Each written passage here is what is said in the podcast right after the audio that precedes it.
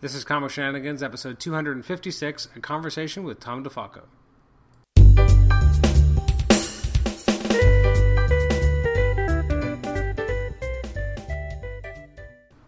Welcome to Comic Shenanigans. This is episode 256. I'm your host, Adam Chapman, and this is our conversation with Tom DeFalco episode. We're going to jump into it in just a moment, but first, a little bit of housekeeping.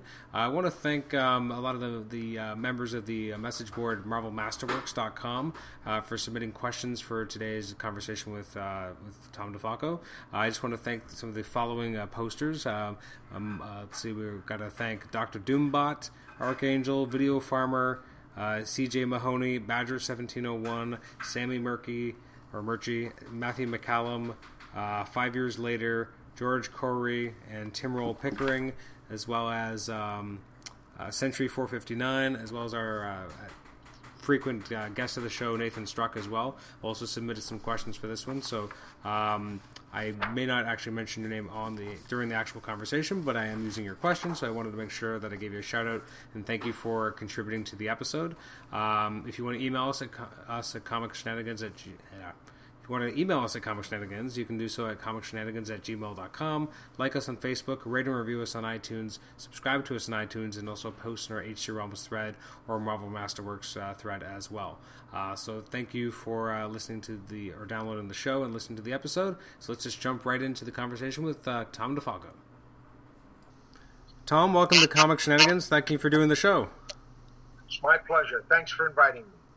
Um, so I guess we should maybe go back. Um, people who haven't heard you on other podcasts or read other interviews with you. What's I guess your your background with comics before you entered the industry as a writer and as an editor? That I should say.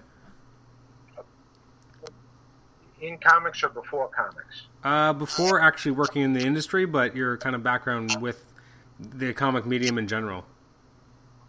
Well, you know, before comics. Uh, before comics, uh, I, uh,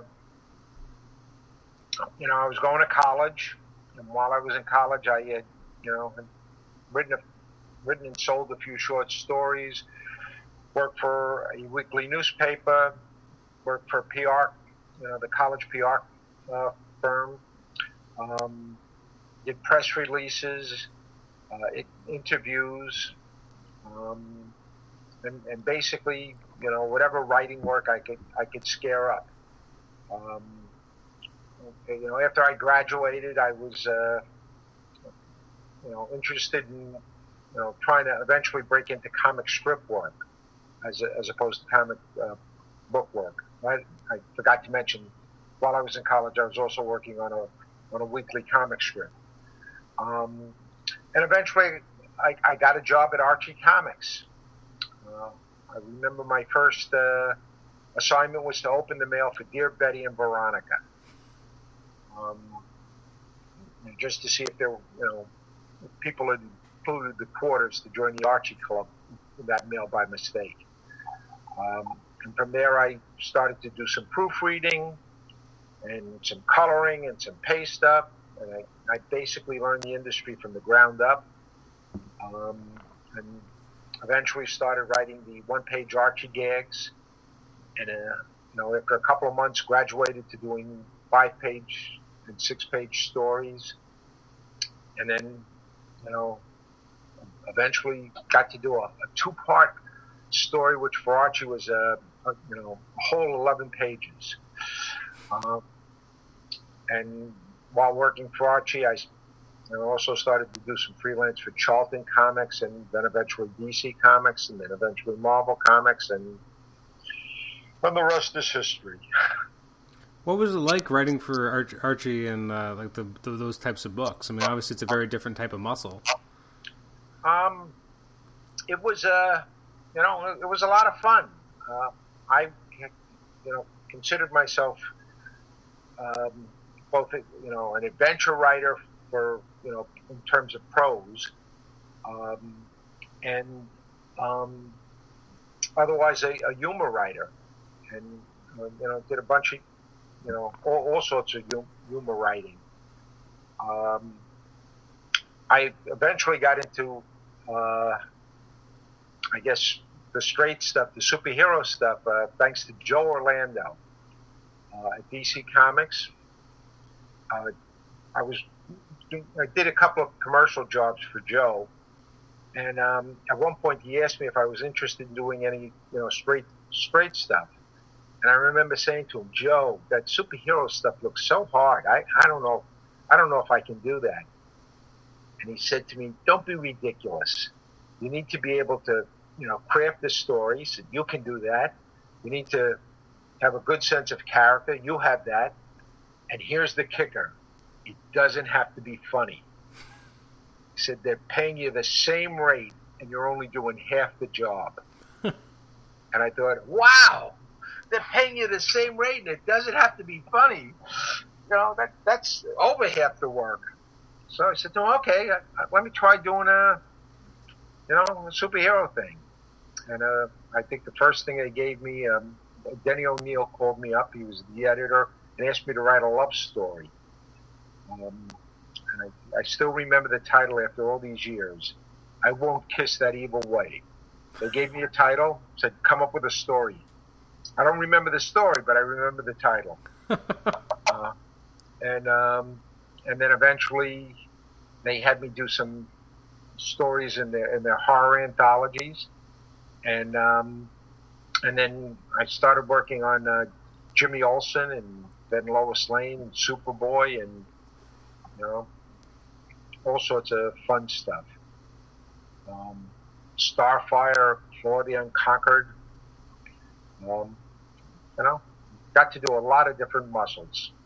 In those days, you were trained to do, to to exercise many different muscles, and um, you know, and I'm still that kind of writer where, you know, I like to do a, a wide variety of, of things. Do you ever wish you'd stayed at DC longer? Um, I, to be honest, up until you asked that question, it never occurred to me. Um, while I was at DC, um, at, at, a certain point, um, I started to do some work for Marvel. Uh, that you know, uh, Jim Shooter uh, had seen some of my DC stuff and said, you know, why don't you do some stuff for us? So I did some stuff for Marvel, and um, DC uh, had this thing called um, the DC implosion, mm-hmm.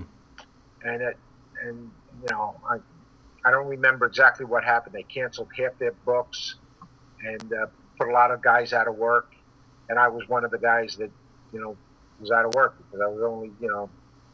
I, you know, I wasn't one of their contract guys, so they put me out of work, and I, uh, you know, started to do, you know, well, I was always doing things for Archie, um, and uh, you know, did, did did some other stuff, and then eventually, uh, you know, it, it, occurred to me a couple of weeks later that I should have called Marvel and asked them if they had any work, and yeah, not, not, too bright. Um, and I did call Marvel, and they did have some work for me, and you know, and then I started writing regularly for Marvel. How would you describe your writing style then as compared to now? Um, yeah, that, I don't know. Uh, I, uh, you know, I, to be honest, I don't pay that much attention to my writing style. Um, I try to craft you know, the, the story around the particular character I'm doing, the kind of stuff I'm doing. If I'm, you know, doing a, you know, a, uh,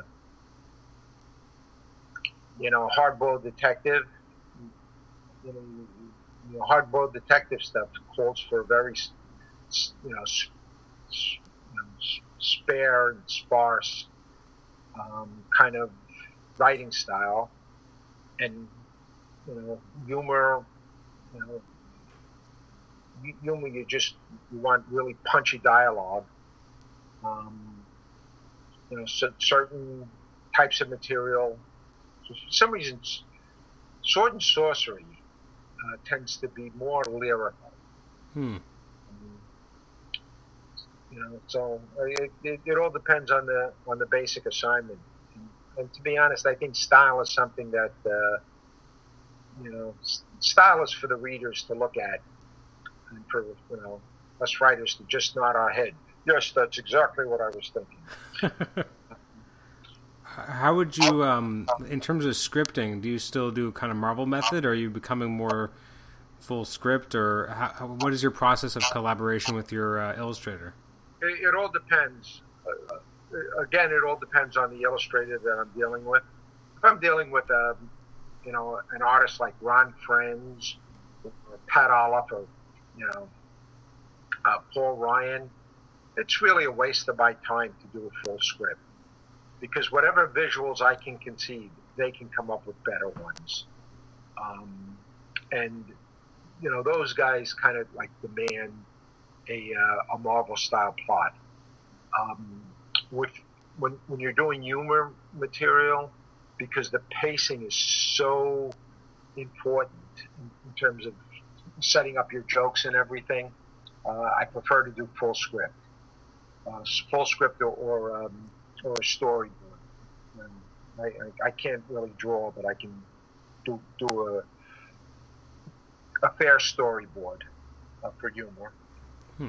Uh, and you know, sometimes with superhero stuff, you're not sure who the artist is going to be, um, and and you know, and then you, you go for full script. Um, that actually, uh, you know, between yesterday and today, I had to do a five-page uh, Ben Grimm story, um, which I, I, guess is going to appear in the last issue of the of the current Fantastic Four series, and uh, um, you know, that that I decided to do full script. I, I, knew they wanted Paul Ryan to draw it, but I knew the deadline. I, I had a hunch the deadline would be you know, much too severe for Paul to be able to put his other work on on the side to work on it. So sadly, Paul will not be doing it. I'm excited to read that then. Well, you know, I hope you like it.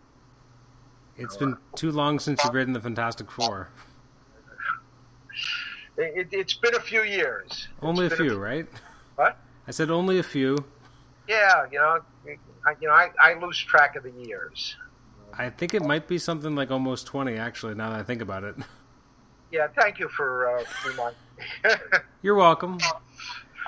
Yeah, it's um, you know, I you know, I, I can tell you that um, you know, as a writer, whatever I'm working on, I, I put my full attention. I um, I yeah, I only know how to do it one way, which which is, you know, you know, balls to the wall. You know, make sure it means something to me, and uh, and just give it my my hundred percent ethic. And, uh, you know, I'm a I'm a very lucky guy in that I look at an assignment, know that it's not gonna it's not gonna evoke the right passion in me, and not make me fully committed to it, I, I, I'm lucky enough that I can pass on it. Um, and, uh, you know, as a result of this, uh, you know, over the years, I've passed on you know, many a project uh, because they were, were not the right one for me at the right time. Uh, I had a, a, question actually from um, there's uh, the Marvel Masterworks uh, message board, and there's a few questions we had from some of the posters there. And one uh, particular poster named Doctor Doombot asked a question about if you could rewrite one storyline in particular from your uh, storied career, which would it be, and how would you alter it? That's a tough one. Actually, as a proviso, maybe we could say during your FF run, any stories there you'd, you'd like to re- alter if you could. Um, there were during my FF run, there was a you know a period of time there where you know I, I was editor in chief and, and, working on either Thor or Thunderstrike, and I had F, I was also working on FF, so I didn't have the opportunity, you know, like you know, I, I, I, was a bit of a wimp. I could only work 20 hours a day. Um, and, uh, you know, discovered that, uh, you know, I had to let a number of issues, let other people script a number of the issues. Um, and uh, I think sometimes the, the stories were a little too complicated because I, as I would read the scripts later on, I realized they had missed the point of the story. Um, so if, if I could go back and do anything, I'd, I'd rather go, go back and do my own scripts. Um, I, you know, um, I, you know, I feel like a big goofball because a lot of times, I, you know, I can't remember the actual stories from years ago. I'm, I'm more focused on the ones I'm doing now than, than the ones I did, you know, that, that I did last week. um, you know, maybe I'm going, you know, maybe I'm going senile, but I've always been senile then, because I've always had the same problem. Fair enough. I mean, that makes sense. I mean, you've written so many different comics over the years and had such a long career. It's it's natural that not all the details would be as uh, as I guess uh, stick out the same as they would for a reader, right? Yeah.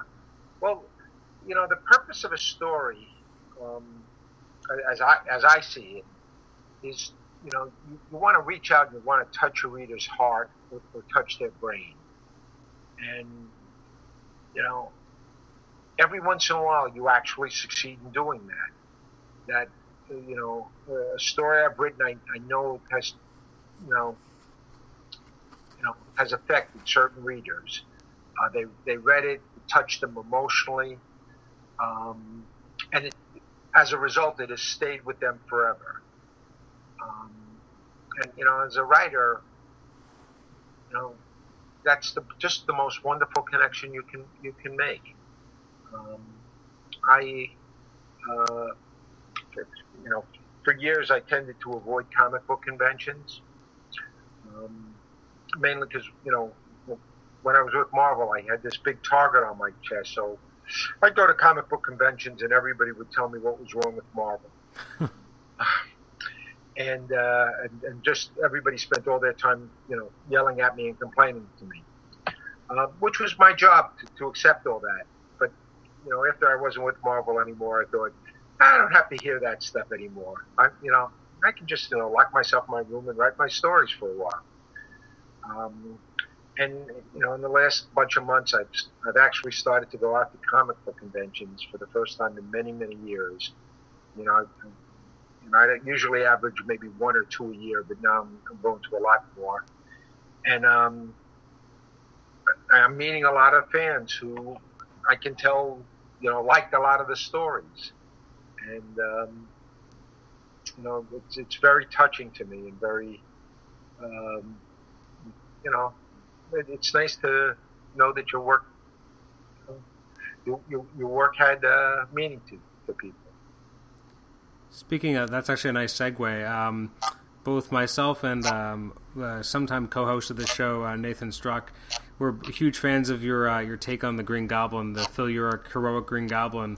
And I know for Nate especially, it def- definitely had a, a it was an, kind of an inspirational kind of thing, like just the the the impact that that character had on him growing up and uh, reading that character, and I kind of felt that the same. That you know, I was you know 13 years old, I think, when Green Goblin came out, and that was just really exciting new character. And so I've always really gravitated towards Phil Urich, even though they've done some less than heroic things with him over the years. And I've just always been very appreciative of your work on that book.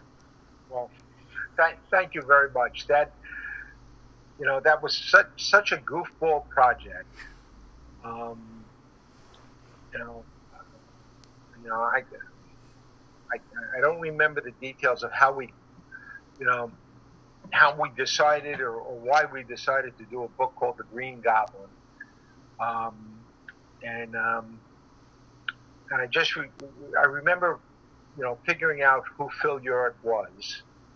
Um, and then describing him to an editor, you know, who looked at me and said, "Are you crazy?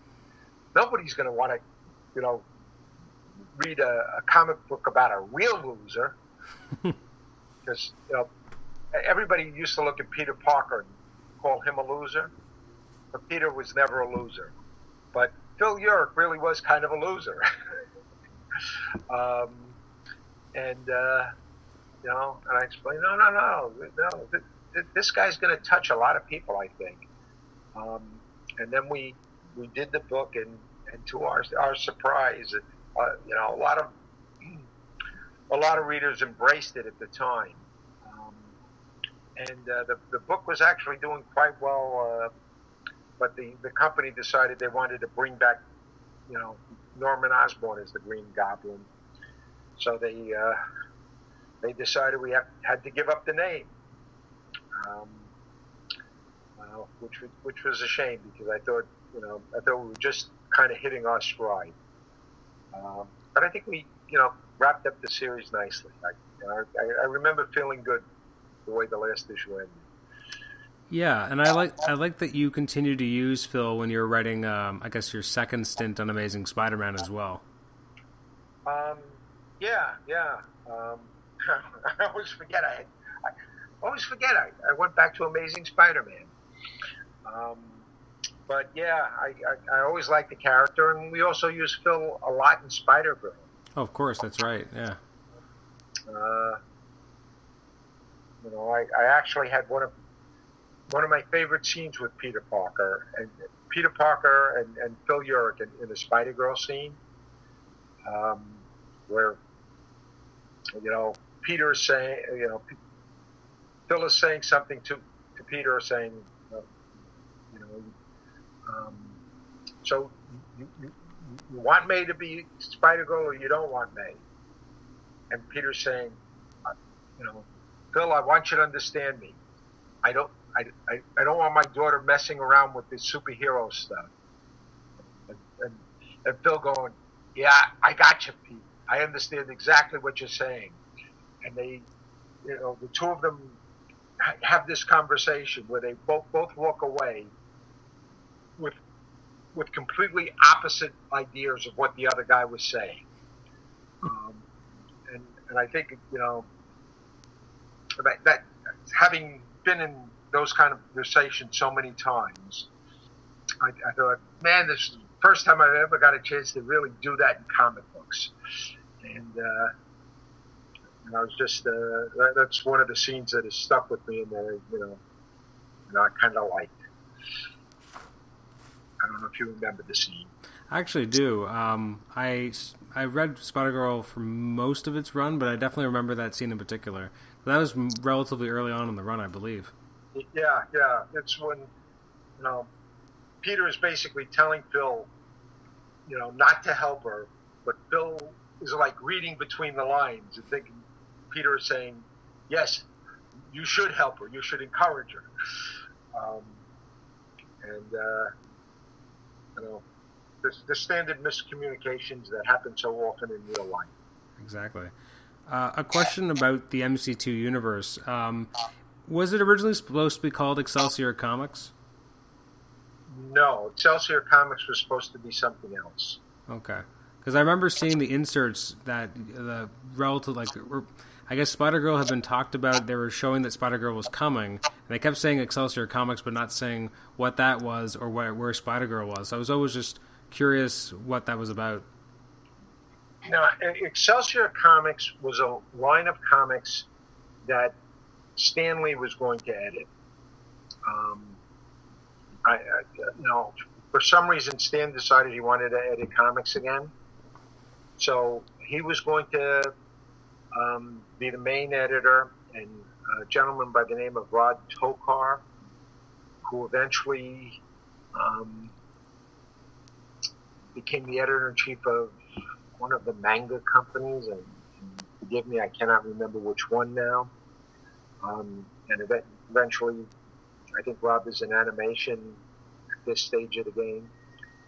Um, but uh, this was a, a, line of, you know, a, a, more adult line of superhero comic books that, that Stan was going to edit. I was actually going to do. Um, but no, um, the MC2 thing, you know, was a whole different thing. Um, you know, MC2 was, you know, I, I, I blame Bob Harras. we, Ron Frenz and I were working on a title called What If? Mm-hmm. And, uh, well, I, I, was assigned to write What If, and I came up with, the, you know, the idea of doing the Spider Girl story and called Ron. And, um, and, and then he, since he and I always worked together, we, you know, crafted the story together. And I remember as we were finishing up the story, Ron said, um, geez, this, this was a fun character. You think we could do another one? And I said, nah, you know, it's it's what if, you know, maybe in a year or two we might be able to do a you know sequel, but you know, that could be it. Um, and um, and I guess that issue of What If uh, sold a lot better than anybody thought it would sell. Uh, and Bob Harras came to me one day and said, "Oh, you know, one of one of your What Ifs sold very well." Um, and I said, "Oh, which one?" He said, uh, "The one you did with Ron." And, I, and we'd done the Thunderstrike one, which I thought that that's the one he was talking about. Oh. And he said, "No, no, no. It was it was with the Spider Girl thing, the one that you put in a proposal to to do a new series." I said, "I didn't put in a proposal to do a new series." He said, "But I saw a bunch of these, you know, these sketches for the characters." I said, well, you, you know, you know, Ron, whenever he's going to, you know, do characters, he always, you know, has to do all sorts of sketches. You know, you know how how does Mary Jane look 15 years from now? How does Peter Parker look 15 years from now? So he had to do all sorts of model sheets, and then he did model sheets because the you know the Avengers appear in one panel and Fantastic Four appear, you know, appear in a panel, so he had to do model sheets for all of those characters. And um, and I'd given all the model sheets t- to the editor afterwards. And he said, "Yeah, well, you know, we're thinking of doing this thing where we put three comics in the bag. You want to do six issues of this Spider Girl thing and uh, two other titles?" And I said, "Yeah, sure. What what are the two other titles?" Said, "I don't care. It's, it could be the Avengers of the, the, the Fantastic Four. He said, but you know what? I, I want to do one of the titles should be that little Juggernaut character. I said, little Juggernaut? He said, yeah, he was in the background of the Avengers thing. And I'm thinking, little Juggernaut? I don't remember a little Juggernaut. And, and then realized, oh no, that was supposed to be the Juggernaut. But, you know, Bob wanted a little Juggernaut, so we came out with, you know, I thought about it, but we came out with what, what eventually became J2 and we decided to do Avengers next, and you know, and we were off and running. I was always a huge fan of uh, Avengers Next. Actually, when I was when I was younger, again, I was kind of first kind of starting to buy a lot more comics, and that was one of the ones I was very devoted to because I always loved A Next. Well, then I'm gonna I'm gonna give you a, a sales pitch here. Okay. Um, in the upcoming Secret Wars uh, extravaganza, uh, there's going to be a title I think called Spider Verse, Spider or, or, or Spider Verse Island or something like that. Okay. And um, uh, we, uh, Ron Frenz, and I, they had asked us to do a Spider Girl story recently, and I guess it uh, it uh, created you know a nice little stir. Um, and so they invited us back to do a 30 page story with the Spider Girl and, and the Avenger Next characters. Oh, that's awesome. So we're going to be, you know, go back to bringing back all your favorite, well, most of your favorite Avenger Next characters. That is very exciting. Because yeah, those especially those first twelve issues originally of A Next, um, I reread them recently. Like they still hold up really well, and they're just um, a lot of fun. I guess that's a, a, nice thing about all your MC2 books is generally they were just a lot of more fun than a lot of the other Marvel books being published when they first came out. Yeah, well, you know, we were. I think superhero comic books should be fun. You know, they're, supposed to be escapist literature. Um, you know, they, they should be enjoyable. I, you know, I you know, if I want to do grim and gritty, I'm gonna, I'm gonna, you know, write a hard-boiled detective novel. And then I can do all the grim and gritty stuff I want because when you pick up a hard-boiled detective novel, you're expecting grim and gritty. Um, but you know, I I think you know these days so many comic books, you know, they, they make you want to slit your wrists. you know, and, and I, I don't know if I had superpowers, I'd be having a blast. You know, so I you know, I try to make sure that you know my characters are walking on you know walking on walls or climbing ceilings or flying through the air they're having a great time because I know I would. Well, I agree with you. Uh, sw- switching gears for a second, uh, back to Fantastic Four. When you were writing it, I mean, obviously you wrote it for many years. Did you have kind of a, a, larger overarching plan, or were you just kind of taking every month as it came and just telling a good adventure story each time? Well, at any given point, I knew where, where, the next, I'm going to say, four or five issues were, were going.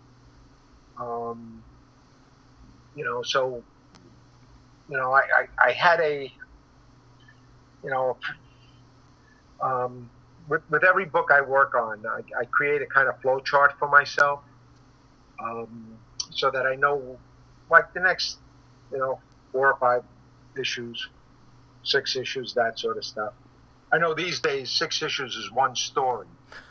um, but I, you know, you know, to be honest, I get bored after two issues, so I try to keep you know limit limit the number of issues I'm, I'm devoting to one story. Mm-hmm.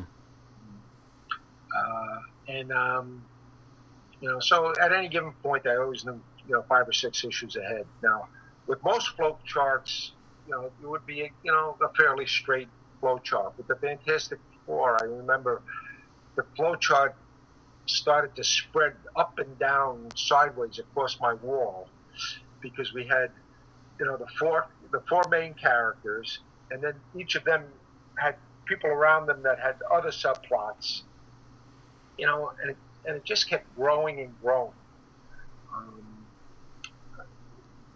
you know uh, you know I, I I look at at the, the Fantastic Four and I see this is a this is a family soap opera set against science fiction. Um, but it, you know, you know, it was a, a soap opera set against space opera. Mm-hmm. I think that these days, a lot of guys keep trying to do, you know, hardcore science fiction, and hardcore science fiction doesn't really work in comics. Space opera works great, but hardcore science fiction not so much.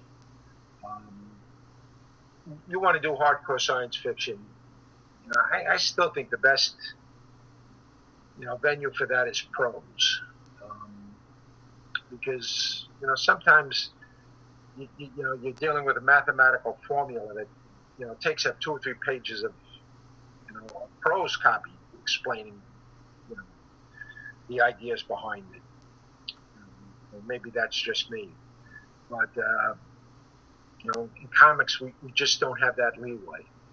Uh, every word is a is, is, a precious commodity in comics, uh, just like you know, we, we, share that with film. Um, I, you know, I, I, admire the guys who come up with all these you know, intricate ideas, but I, I, sometimes think that they're they're they're in the wrong media. With regards to the soap opera aspect, it seems like almost immediately from your, your when you jumped on FF that you were already, you know, you brought in Alicia obviously as the Skrull.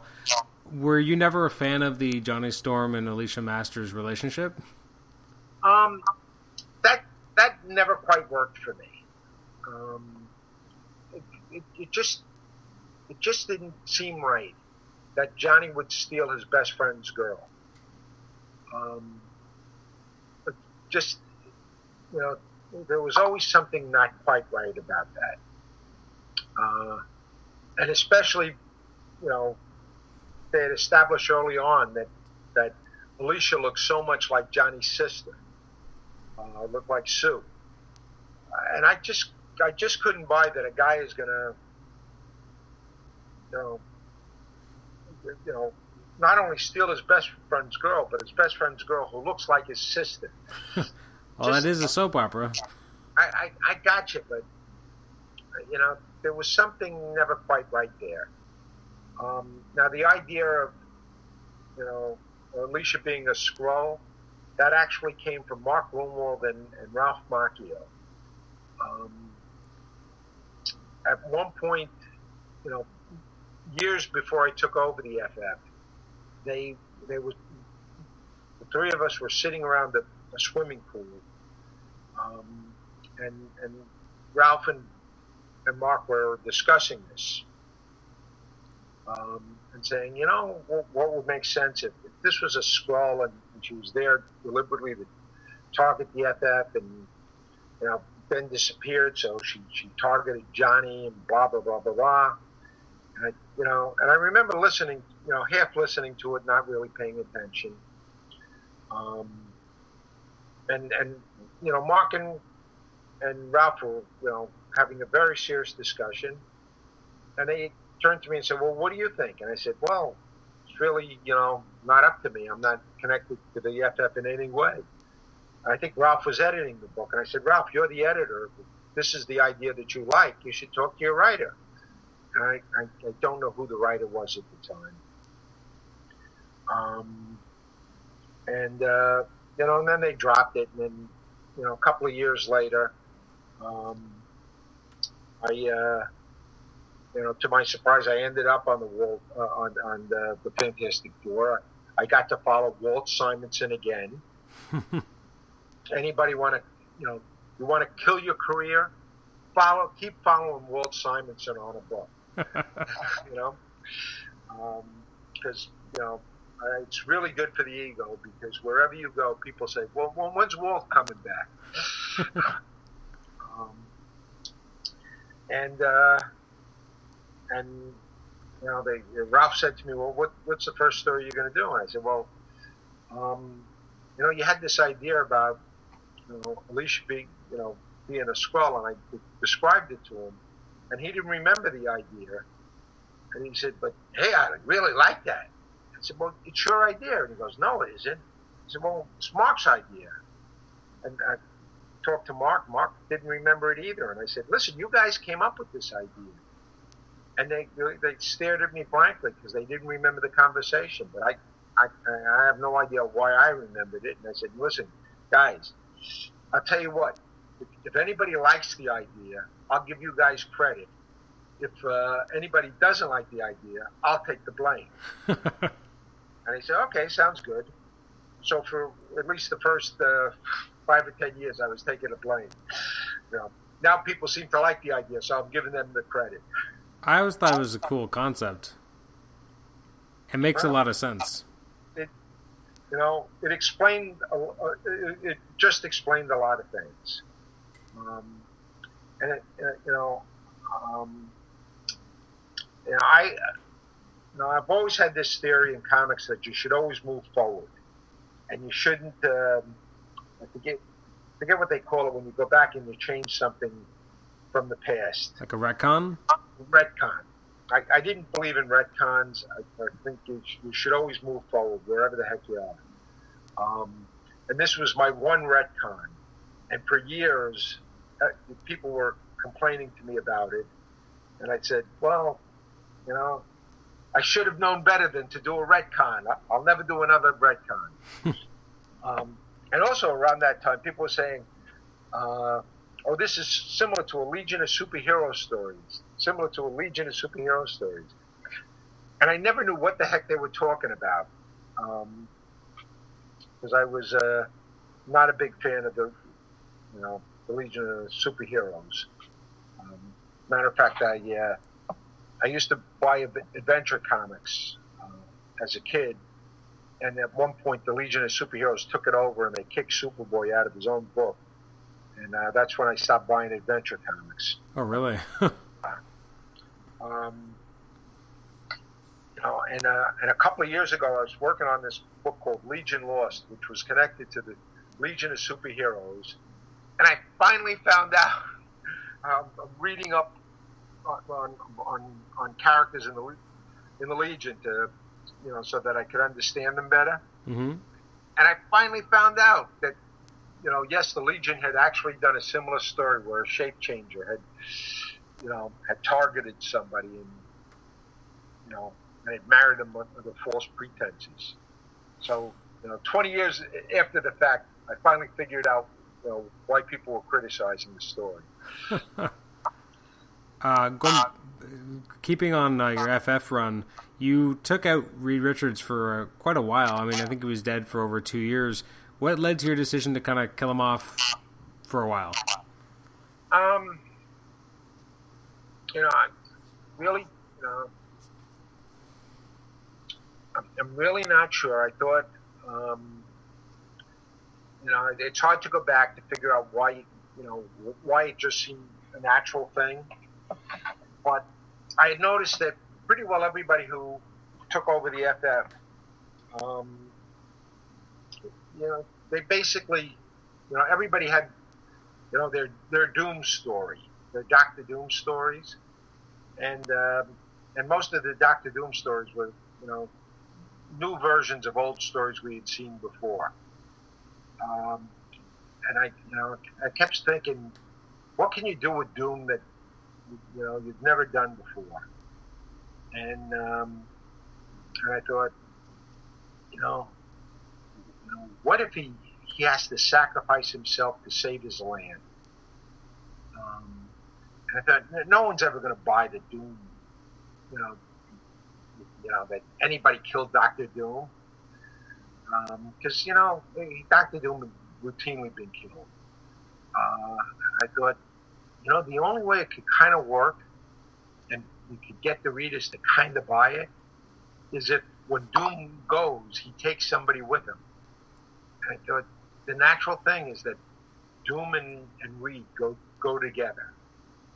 Um, and uh, and and and part of the you know part of what we built into the story because I thought you know the readers are never going to believe that we actually killed Reed. So basically, every issue you have Sue saying, "I can't believe Reed is really dead." you know, he's got to be alive. He's got to be somewhere. You know, we got to keep looking. Reed can't be dead. Uh, and, and basically, she that's what she kept saying all, all the time she was, uh, you know, all the time Reed was gone. Um, you know, up until uh, it was issue, issue was it issue 400? It was around there. Yeah, issue 400. Everybody assumed that come issue 400, that'll be the return of Reed.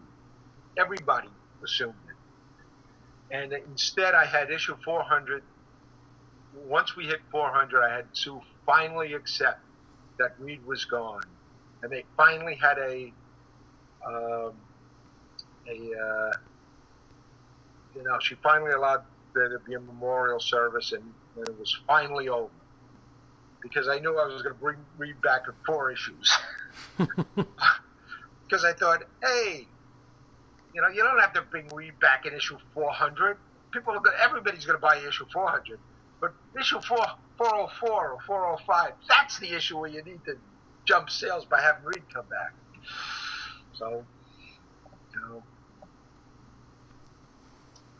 Uh, along the lines of your FF run, I just wanted to ask a question about what was kind of behind your, the idea of both aging Franklin um, and also bringing Nathaniel Richards back into play as a major character. Because I one of my first issues of Fantastic Four when I was growing up was issue I think 395, and a big focus in that particular issue happened to be on Nathaniel Richards, and I was just interested what kind of had you bring the character back from relative obscurity. Well, you know, I, I was a big fan of John Byrne's run on the Fantastic Four. Um, I, I, you know, even though he was the guy that you know had Johnny marry Alicia. Um, I, you know, I thought he had introduced a very intriguing character in Nathaniel Richards. Um, you know, somebody who, you know, had a brilliant mind like Reed's, but was a bit of a was a bit of a huckster, a con man. Somebody who you never quite knew what the heck he was up to. Um, and I thought, yeah, you know, that could be an intriguing thing. And you know, you know, the problem I saw with Franklin is, you know, as a young kid, um, it really didn't make sense for them to be traveling all over the universe, bringing Franklin, Franklin around. So you could do what Stan did, which is, you know, basically dump him somewhere. You know, um, you know, Stan gave him to Agatha Harkness, and, and, basically wrote him out of the series for a while. Um, or you could, um, you know, do something unexpected. And um, and I, I thought when uh, you know uh, Nathaniel kind of kidnaps Franklin, and then he comes back as a teenager, was like, wow, what the hell is going on here? uh, and and I, I wanted the I wanted the Fantastic Four to be a roller coaster ride that was focused on, on the on the main team, but you never had an idea of what was going to happen next. So I just kept trying to figure out, you know, you know, you know what what would surprise me, and you know, and, know, and I, I can't take credit for all the ideas. I you know I got to share them with Paul Ryan because he and I were collaborators. So he and I would bounce ideas off his head, you know, off each other's heads, and every once in a while we go, "Whoa, wait a minute! I what are you kidding? We can't do that. And as soon as I would hear we can't do that, that's of course what we did. um, during your run, uh, the thing kind of um, infamously got scarred by Wolverine and started wearing the, I guess, the bucket of shame as it came to be known. Um, was that more your or Paul Ryan's idea? Um, did you like the idea? uh, I thought it was interesting.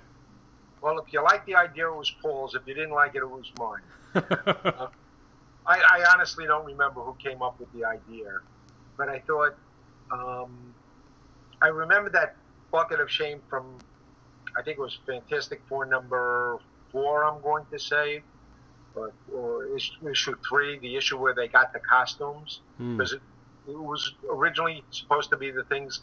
You know, the thing was supposed to wear a mask, and he, he dumped it in, in the first issue, but um, you know, I thought, ah, come on, you know, let's let's have some fun and, and, do some things we've never seen before. And I thought, you know, if anybody anything could scar the, the thing, those you know those claws of Wolverine could do it. And uh, you know, so you know, we wanted to give. You know, Ben was too comfortable in his own skin we had to, you know, shake him up. Now, um, along the same lines, the Invisible Woman had a bit of a, a wardrobe change during your run. Um, again, was that more dictated by anything in the script, or is that more uh, again the artist's idea, or where did that kind of come from? Because it was much more, I guess, sexualized than previously Sue had been. Well, yeah, um, you know, Paul and I decided that, you know, we had to remind the readers that Sue Storm, uh, Sue Richards, was a sexy woman. Um, that she was a beauty. Uh, you know, Namor saw her once and immediately fell in love with her.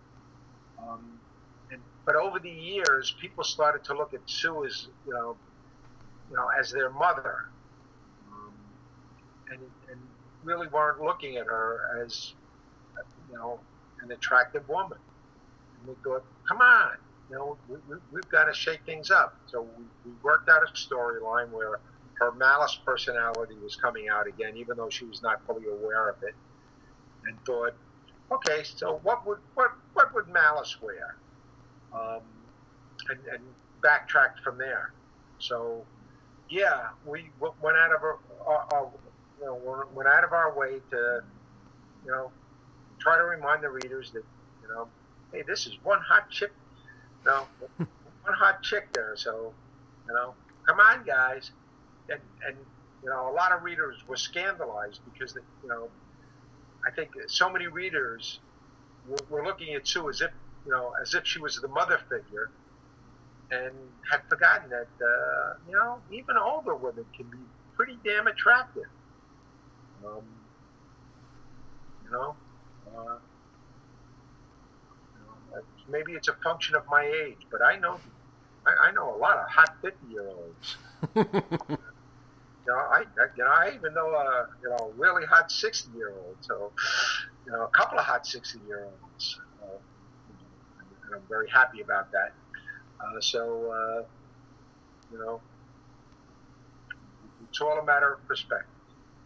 Um, a question you said before that you're always trying to kind of go forward with your stories. Now, obviously, that sometimes maybe isn't always the case. When you were ending your Fantastic Four run, Franklin was finally restored to kind of his child self. Was that a decision that you had made that you wanted to bring the character back to, or was that more of an editorial edict, or where did that come from? Well, you know, I um, around that time, uh,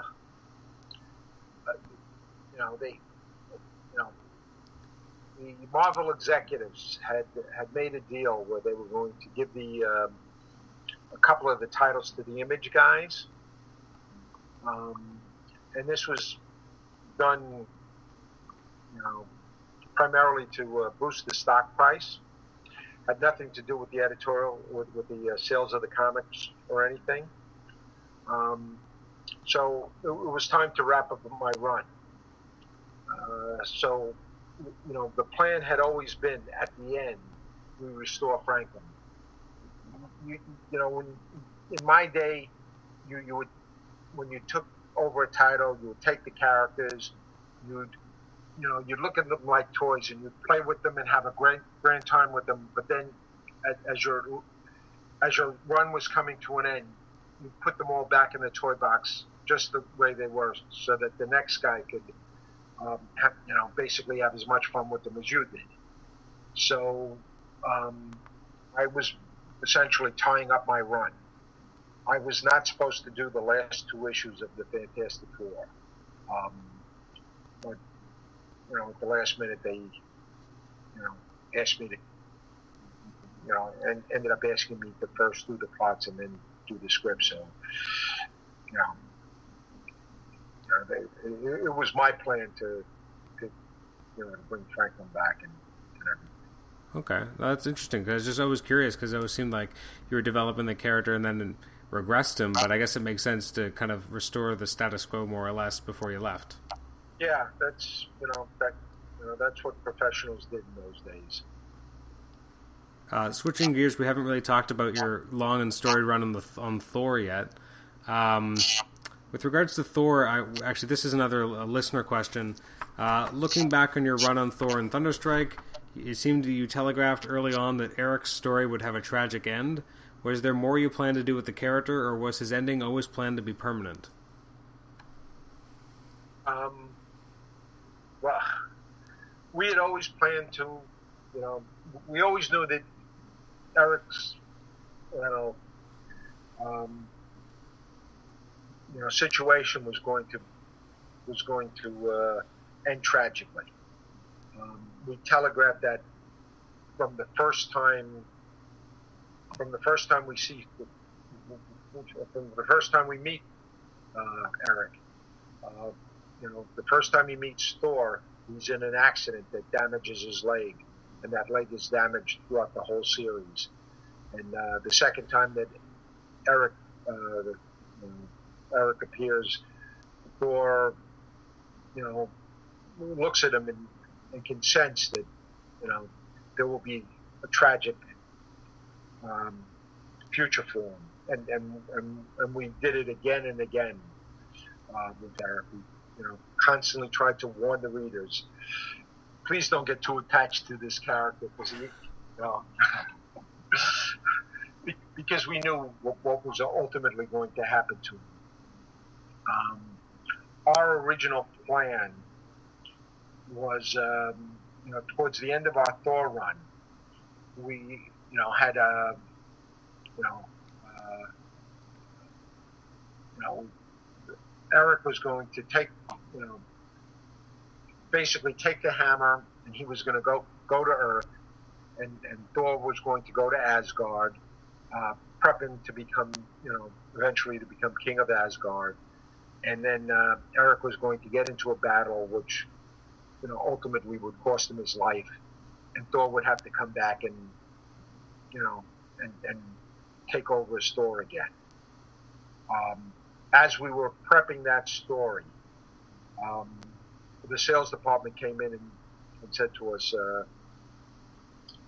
um, the uh, the sales on, on Thor had risen so much um, uh, since we had introduced Eric, and and they said, well, what's your plan? And we said, you know, blah blah blah blah, and Eric dies in this issue, and they said, what? And we said, yeah. And they said, no no no no no, you can't do that, you can't do that. We want to spin Eric off into his own book. And I said, spin Eric off into his own book, and um, and this was one one of the few times where the sales department kind of ganged up on me and said, "Yeah, yeah," and um, you know, said, "Yeah, you can't kill him off. You got to spin him off." Um, and I, you know, and they showed me the sales projections and stuff, and I said, "Wow." Um, yeah, let me rethink this. So Ron and I had a conversation. I said, uh, you know, what do you think about spinning Eric off? and, and, and you know, and we realized it just made so much sense that it, you know, made sense on, on every possible level. So we decided to do that. We, we eventually came up with the name Thunderstrike. Um, and, uh, and, and the book was, you know, quite successful. At the time it was canceled, Thunderstrike was actually outselling Thor and the Avengers combined. Wow but uh, you know, Marvel was going through some strange changes at that stage, uh, and uh, you know, they decided to cancel. You know, the, the choice was either cancel Thor or cancel Thunderstrike, and you know, you know, financially they should have canceled Thor, but you know, who the hell is going to cancel Thor? Uh, that, but uh, uh, you know, and, and, you know, when, when the time came to, to do, you know, launch Eric off into his own book, Ryan and I were just trying to figure out, you know, what the hell, what the heck are we going to do? Um, you know, are we going to stay with Thor? Are we going to go with Eric? You know, you know, what do we do? Um, we eventually decided to go with Eric. There was a while there where I was debating about whether or not I should give up Fantastic Four and, and write Thor, Thor and Thunderstrike, and thought, you know, don't be crazy. You know, you don't want to write two books. You know, yeah, Thor and, and Eric are two different guys, but you know, they were just too similar to do to do that sort of thing. But you know, I, I needed more diversity in my life, so I, you know, I gave up writing Thor and, and, and went to Thunderstrike. I, I hope I answered your question. No, definitely. It's interesting. Basically, your answer seems to indicate that you ended up writing a lot more of Thunderstrike than you ever would have originally anticipated. So we actually got more stories than we should have. Yeah, you got uh, I think 24 extra issues that, that you wouldn't have that you wouldn't have forgotten. Um, I, sorry, go know, ahead.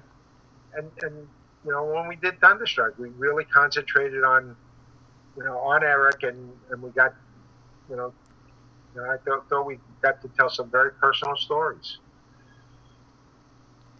What was um, obviously when you started writing A Next?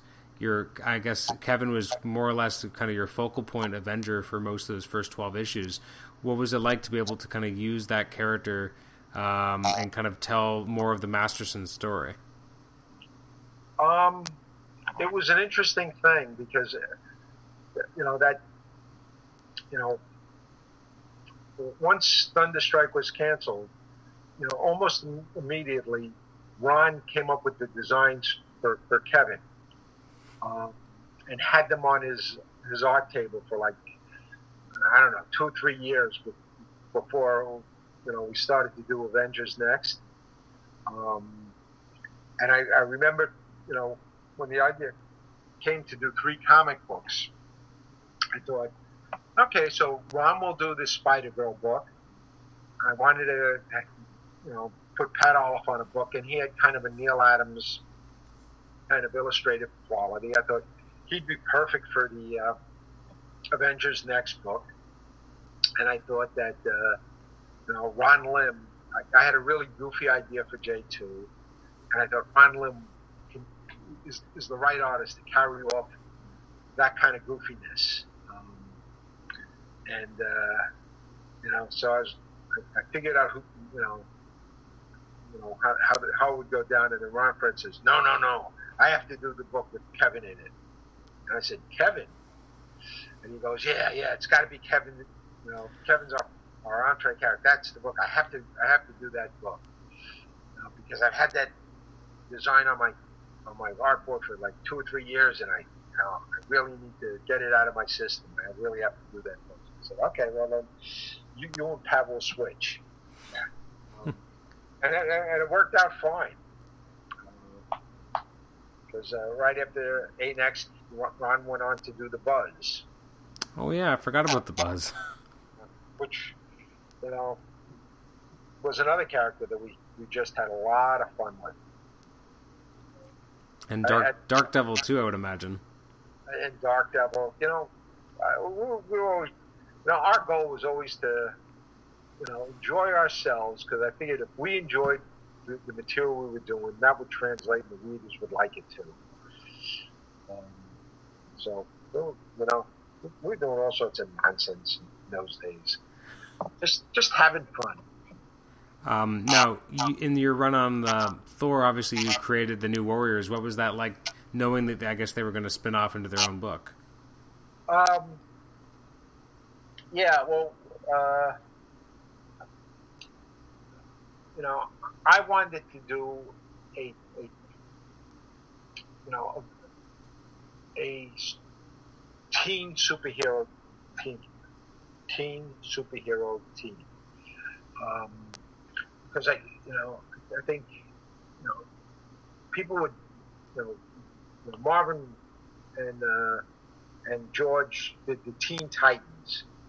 Um, but then after they were getting off the book, anybody who came on the book, you know, they're going to drop the teen.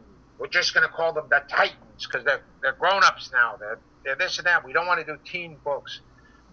You know, and I used to look at the demographics and say, you know, most of most of our readers start reading about 13 years old, you know, 12, 13 years old, and then, you know, as they get to around 16, where they discover sex in cars, you know, sex and cars or sex or cars, money suddenly becomes finite, and then you lose them to like, you know, till they're in the in, in their twenties. And for the twenty-year-olds, we have plenty of titles, but for that, that that teen group, we didn't have that many titles. So I wanted to do one that was, you know, focused, you know, teenagers. Um, and um, so I came, you know, I, I couldn't convince anybody else to do it you know, a, a team of teenagers. So it's just the heck with it. You know, I'll, I'll come up with the team and and you know, and we'll put it on the schedule and we'll just we'll just do it. Um, you know, luckily uh, Fabian Nicieza and, and Mark Bagley took over the book, and they did a fabulous job on that book. That was one of my favorite books for the, for the longest time. The book that they were doing, the, the New Warriors. I, I just love what they did on that. No, I guess you created Night Thrasher. I mean, obviously the other members of the New Warriors were previous, uh, previously existing characters. What was behind your concept for Night Thrasher? All right, secrets behind comics. So our our distributor was, uh, you know, called Cadence, and I used to talk to the distributors on a regular basis to try to figure out what is popular and I said to them at one point, what magazines do you have that are, you know, selling to teenage boys? And they said, oh, we've got these books, these magazines called Thrash and Thrasher. We can't keep them on the stands. These are the biggest selling magazines we have to teenage teenagers and teenage boys today. I said Thrash and Thrasher, and they're all about skateboarding. And I said, okay. So I grabbed a bunch of the magazines, studied them, read read the articles and that sort of stuff. And I said, we, we have to come out with a, you know, a a skateboard character that we can use. Because if this is what's really popular today, then you know we should exploit this. Um, and I thought, well, I can't use the name Thrasher, so I'll call him Night Thrasher. And, uh, and, and that's where Night Thrasher came from. Interesting. Yes, pure commercial thinking. um, one thing I haven't asked about, but I've been meaning to, is uh, with regards to your, I guess, your first run on Amazing Spider-Man, you created the Sinister Syndicate as a as a team and as a concept. What was kind of behind creating that that team? Um, well, I, I, I think that uh, in, in the first Spider-Man annual, they had the Sinister Six and I thought that was really cool. A bunch of, you know, whole team of, you know, Spider-Man's top enemies that could, uh, you know, attack him and fight him. And um, I thought, well, you know, we haven't seen something like that in, in a bunch of years, so let's let's come up with something else that you know kind of follows that that pattern.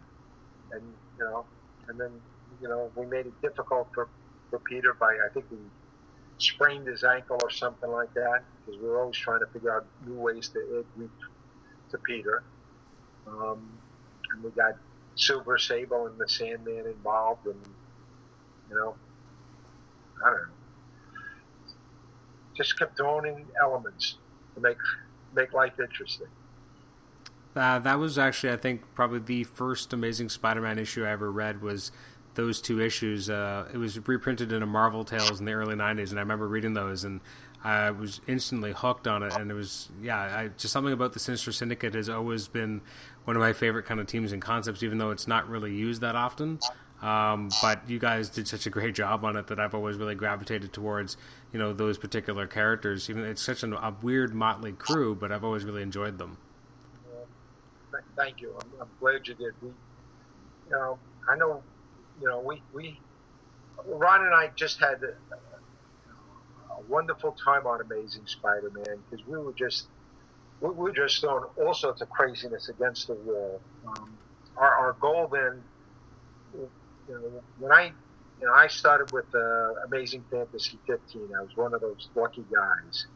Um, and to me, you know, Spider-Man and, and Fantastic Four were the two comic books where, you know, every issue, every other issue, they introduced a brand new villain. Um, so for our runs, uh, for our run on uh, Amazing um, Spider-Man, we, you know, we felt it was our duty to just keep creating a bunch of new villains, and, I felt the same way when I took over the Fantastic Four. I, you know, I, I didn't want to, you know, run through the uh, the greatest hits. Um, but you know, they're paying us to create, so let's create. Um, a question I wanted to ask you about your actually we were just talking about your first Spider-Man run, but a question I do have about your second Spider-Man run is that um, you know not too far into it, you did bring back Doctor Octopus from the death, sorry, from the dead because he had been killed off by Kaine earlier in the decade. What was that something that you really wanted to do when you were taking over the book, or this, was that something that didn't sit right with you that Doctor Octopus was killed off? Well, that that never made sense to me. Um, I, I remember, you know, we had a meeting. They were going to introduce this new guy, Kaine, and they said, "We'll we'll show how tough Kaine is by killing, having him kill Doctor Octopus." And I, you know, I remember the other writers were really excited about the idea. I was the only one who protested and said, "You don't show how tough somebody is because he can kill kill off somebody else. That's ridiculous." I said, Dr. Octopus is too good a character to give up. Um, and, uh, you know, I was, I was overruled. And then they worked out the storyline. And of course, by dumb luck, I, it ended up in my issue. I was the one who had to kill him. and, and, I, and I said, ah, oh, no, Danny, I don't want to do this. And he said, no, no, you, you have to do it. And, uh, I remember turning in the first plot and Danny looking at it and said, I can see two ways in this plot where you can bring them, bring octopus back. And I said, you only saw two ways. There are actually four ways in there. Um, and then he said, okay, rewrite the plot, take out the, the ways. you know? So I had to, you know, and, and I think I had to do it three times before he said, okay, all right, I can't find any any ways. Do you have any ways? I said, yeah. He goes, all right, as long as I can't see him, don't worry about it. I said, Danny, you know that first chance I get, I'm going to bring him back. He goes, yeah. I said, okay, as long as we know this. And, uh, and so I'd always felt that Dr. Octopus eventually had to come back. I actually always thought the I mean, people always talk about death in comics and how it's not permanent, and you know, the, the deaths not being real deaths. I always actually like that you acknowledge that no, he was dead, but then it was an arcane ritual of an offshoot of the hand that brought him back. I always thought that was a nice way of, of not devaluing the death, but also reversing it. Yeah, yeah, because that, cause that, you know, ritual of, of the hand had actually been established, been established previously. So, you know, we, we had our out what was um, when you were doing your second run? I mean, that was a huge impact to me when as a reader because actually my first issue, kind of buying on a regular basis, Amazing Spider-Man was the first issue after the Clone Saga had just wrapped, and you were starting your you know you'd already been on the book obviously, but you were starting your run with the True Believers and um, you know bringing back a new version of the Rose and really developing that. What was your kind of idea there to kind of because you were doing a lot of gang war stuff. You were doing a lot of with ninjas. You did one of my favorite Electro storylines of all time. What were you kind of? What was your kind of your plan or idea at the time, uh, coming out of the Clone Saga and having Peter back? Uh, just to reestablish Peter and, and show that you know, we, you know, that Peter was Spider Man and and you know we you know we really missed and, and needed Peter around. Um, I, have always thought Spider Man worked better with gang wars level level shenanigans as opposed to you know big super powerful you know uh, villains. Um, so that that's why I, I, worked on the gang war stuff.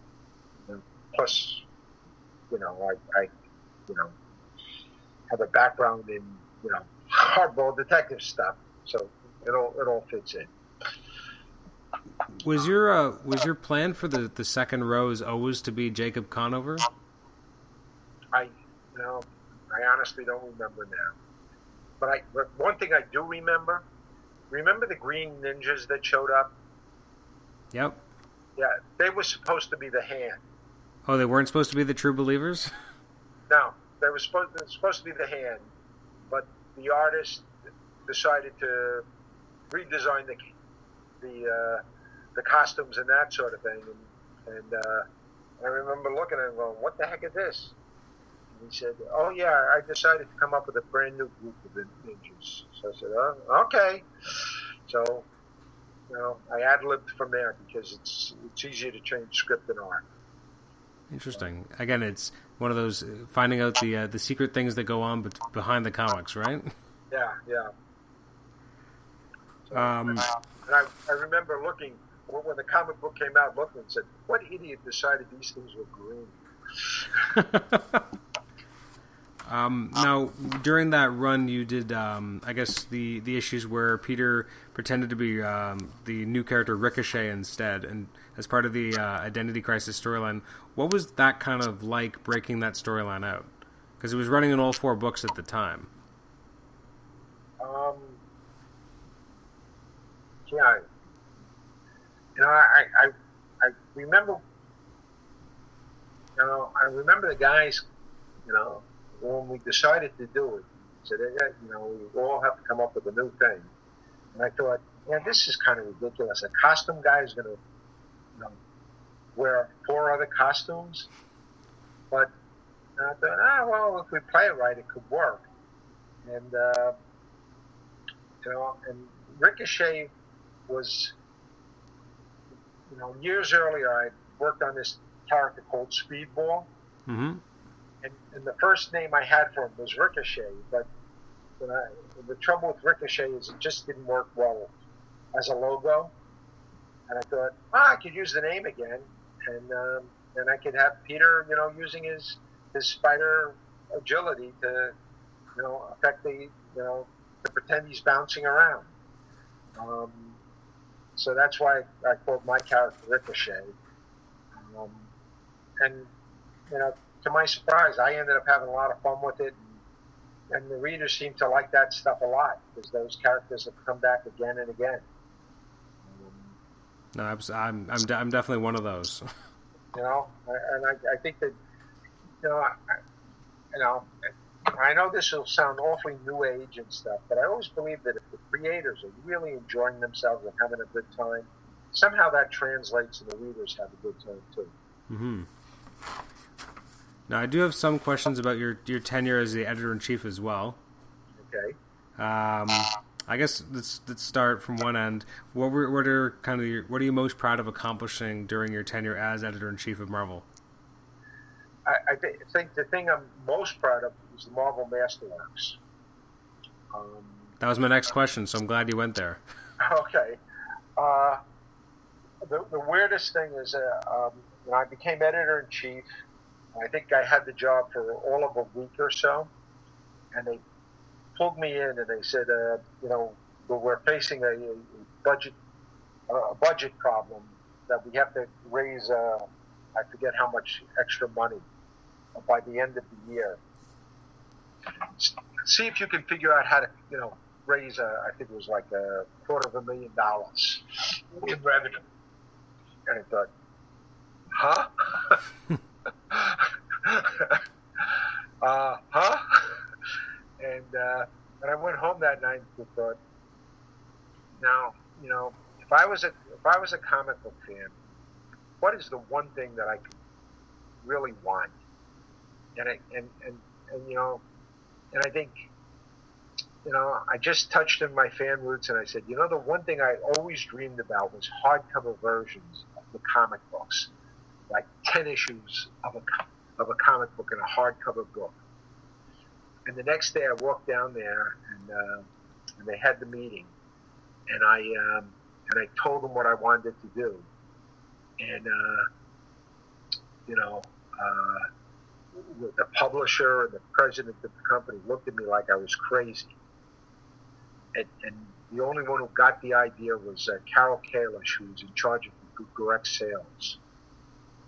And, and, and she said, hardcover versions of the first 10 issues of like Fantastic Four and Spider Man. She says, and of course X Men. I said, yeah. And she goes, yeah. And, um, and the, you know, the president turned to her and said, do, do you think these will actually sell? And she said, oh yeah. Oh yeah.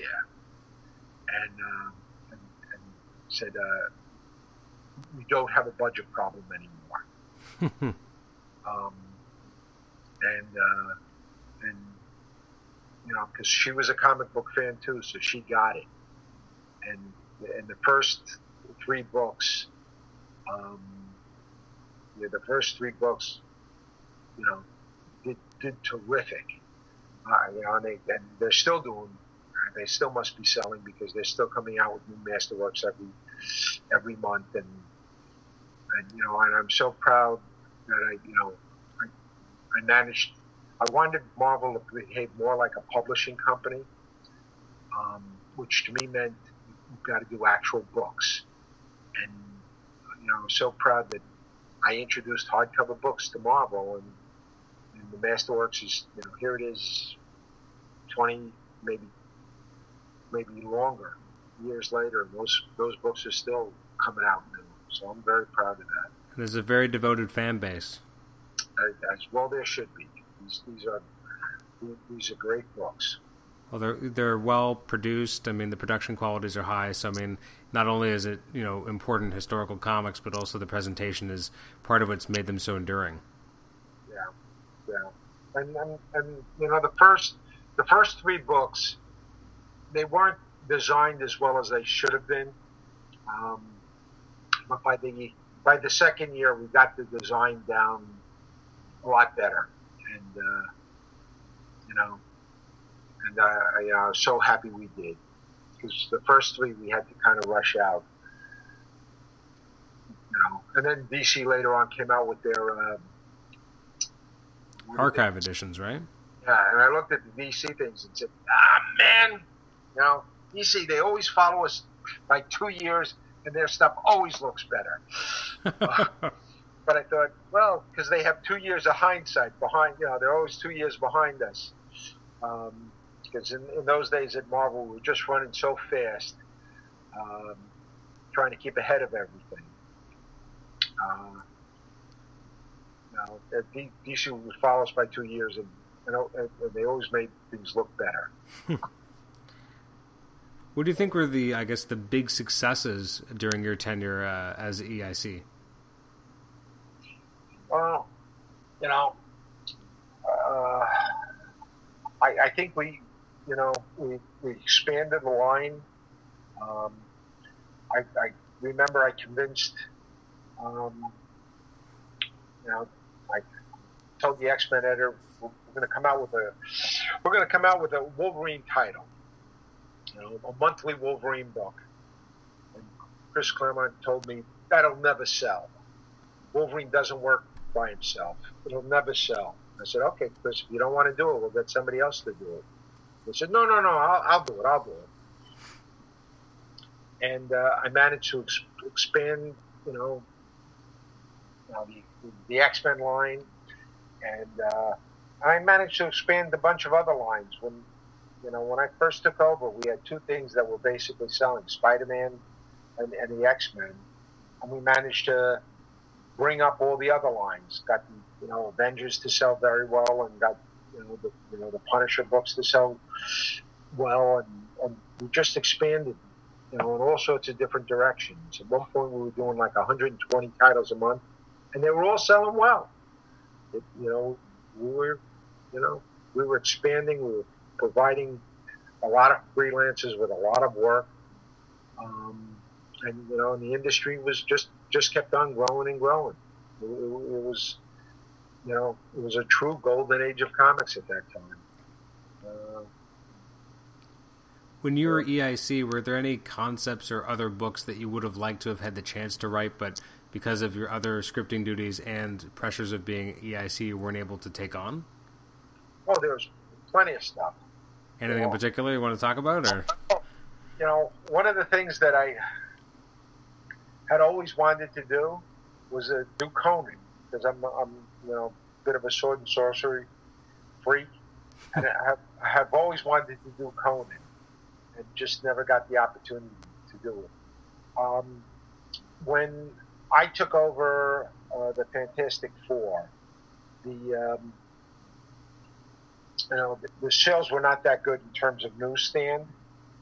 Uh, they were decent in direct, not that good in newsstand, and um, I had planned to get them, you know, try to get the book to sell, and, and, we were lucky with the Fantastic Four. Every issue, the, the sales went up, which was odd because the readers used to tell us how much they hated the book. but every issue, the sales would go up, so I thought, yeah, keep on hating them. Um, and my plan at, at, at a certain point, um, Fabian had gotten off of New Warriors and sales had fallen on that. And I was going to, around issue, I, I was going to leave Fantastic Four around issue 397 or something like that and, and take over the Warriors um, and work on that book. Uh, but I got fired as editor in chief, and uh, you know, and uh, and then the company decided they wanted to keep me on Fantastic Four, um, and didn't want me to go go to uh, Warriors. But there were there were a lot of things. Like I wish I, you know, at one point I had wanted to do Darkhawk. Um, I just didn't have the time, so Danny Fingeroth did it, and, and sadly did a much better job than I think I would have done. um, you know, another title that I always wanted to do was Captain America, and um, you know, but I thought Gruenwald was doing such a great job on it. Um, you know, he was doing such a great job on it that uh, you know, he, you know, I just enjoyed reading his stuff, and uh, and after he got off it, you know, you know, I didn't get a chance to you know, they offered it to someone else instead of me. I, I had never intended to do Thor. Um, uh, Ron Frenz and I uh, um, were looking for a book to do at one point, and um, we heard Daredevil was open. And I had called Ron and said, "Hey, you interested in doing Daredevil?" And he said, "Yeah, yeah." So we put put some ideas together, and I went to Ralph Macchio, the editor, and said, "Hey, I hear you you're interested in doing Daredevil.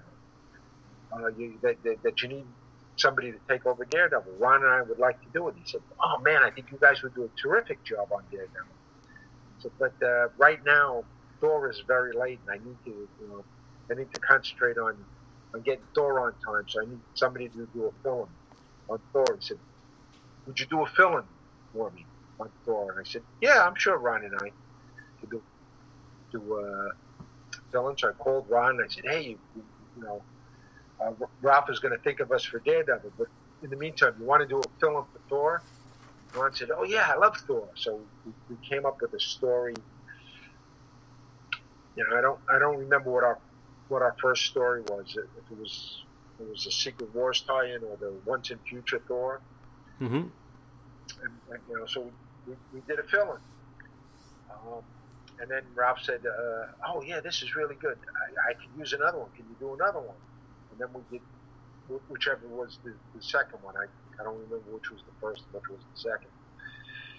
And uh, so we did did the second fill-in and, and in the meantime, we, will you know, putting our, our, our, ideas down for, you know, trying to figure out what we wanted to do with Daredevil. And then after doing two issues of Thor, I went to Ralph and I said, "So what do you think? You, you, know, do you have a book for us?" He says, "Yeah, I, I have the perfect book for you guys." I said, "Daredevil." He says, "No, Thor." I said, "Thor." Ron and I don't do cosmic. And he said, "You just did two issues." I said, yeah, but they were fill-ins. Anybody can do a fill-in. To actually do a monthly book of Thor, I said, I, I don't think we're up to the task. He said, why don't you try it? And I, I said, ah, let me talk to Ron. And I asked Ron, and Ron said, yeah, I'd love to do Thor. And um, I said, yeah, but I don't, I don't know, I don't know if we can, you know, come up with an idea that, you know, that's worthy of Thor, you know, something cosmic, something powerful. And, and he said, well, think about it. And, and, then I came up with this idea, you know, to do, do a celestial story. Figured, yeah, so we'll try this. If we fail, we'll know right away we can't do it. Um, you know, and then we started on, on Thor, and I think we were on it for like seven years. Yeah, I think it's like 90 something issues or something. Yeah, it, it, it, was, it was a while. You know, and then two more years at Thunderstrike. So Who's your favorite Thor related character to write? My, my favorite Thor related character to write? Besides Thor himself. Hmm. Um. Wow. Did I stump you? Yeah, you stumped me. uh, I'm trying to think. I really enjoyed, you know, dealing with the you know, the, the Warriors three, but I always think of them together. Hmm. You know, you know, you know, maybe Loki, because you know Loki. You know, Loki was such a complex character that you know who was always fun to you know. Every time he came on, on the scene, you know, Ron and I had a lot of fun with him because you never quite knew whether he was telling you the truth or not. So I, I probably have to say Loki. Uh, now, talking about your favorite characters to write in certain books, with Fantastic Four, which of the kind of the core members of the four was your kind of favorite character to write? Ben. Thing? That was a much easier answer. You know, Ben. You know, I. You know, I, one of my early books for Marvel was Marvel Two in One. Oh yeah. And um, and I was writing all these, you know, hoo ha ridiculous stories with Ben in them. And uh, I Jim Shooter at one point said, you know, I look at this, you know, I look at the thing, I look at you, and, and I wonder whether or not you're writing an autobiography. and I said to him, Jim, sometimes I'm wondering that myself. because um, so many, so many of the stories that that been dealt with just, you know, just hit awfully close to home. Um, Now, Spider-Man wise, you've obviously created a lot of villains. Who would you say is kind of your, your favorite Spider villain, Spider-Man or Spider-Girl that you've created? My, my, my favorite villain? Yeah. Um, hmm. Uh, well, Spider-Man related, I, I know my favorite character, but she's not a villain, which is uh, Silver Sable. Okay. uh, you know, I always had warm feelings for the Black Fox because he was so incompetent. uh, I, I, guess Puma. Uh, but yeah, again, I'm not even sure if Puma was a villain. Yeah, I guess that's a matter of opinion. I guess sometimes yeah. he's written that way, sometimes he's not. Yeah, because I, you know, I always tried to, you know, add extra levels of, of complexity to the characters. You know, none of them consider themselves villains. Um, you know, Spider Girl. Hmm. Favorite villain. Ah. You know, we had so many. Uh, you know, I, uh, You're churning them out pretty quickly. Well, yeah. I mean, you know, we were trying to, you know, you know, keep creating new things. Um, it definitely felt like you were tapping into the kind of the energy that the original Spider-Man stories had back in the '60s. Well, you know, I, you know, I, you know, I, in my writing, I'm a high octane guy.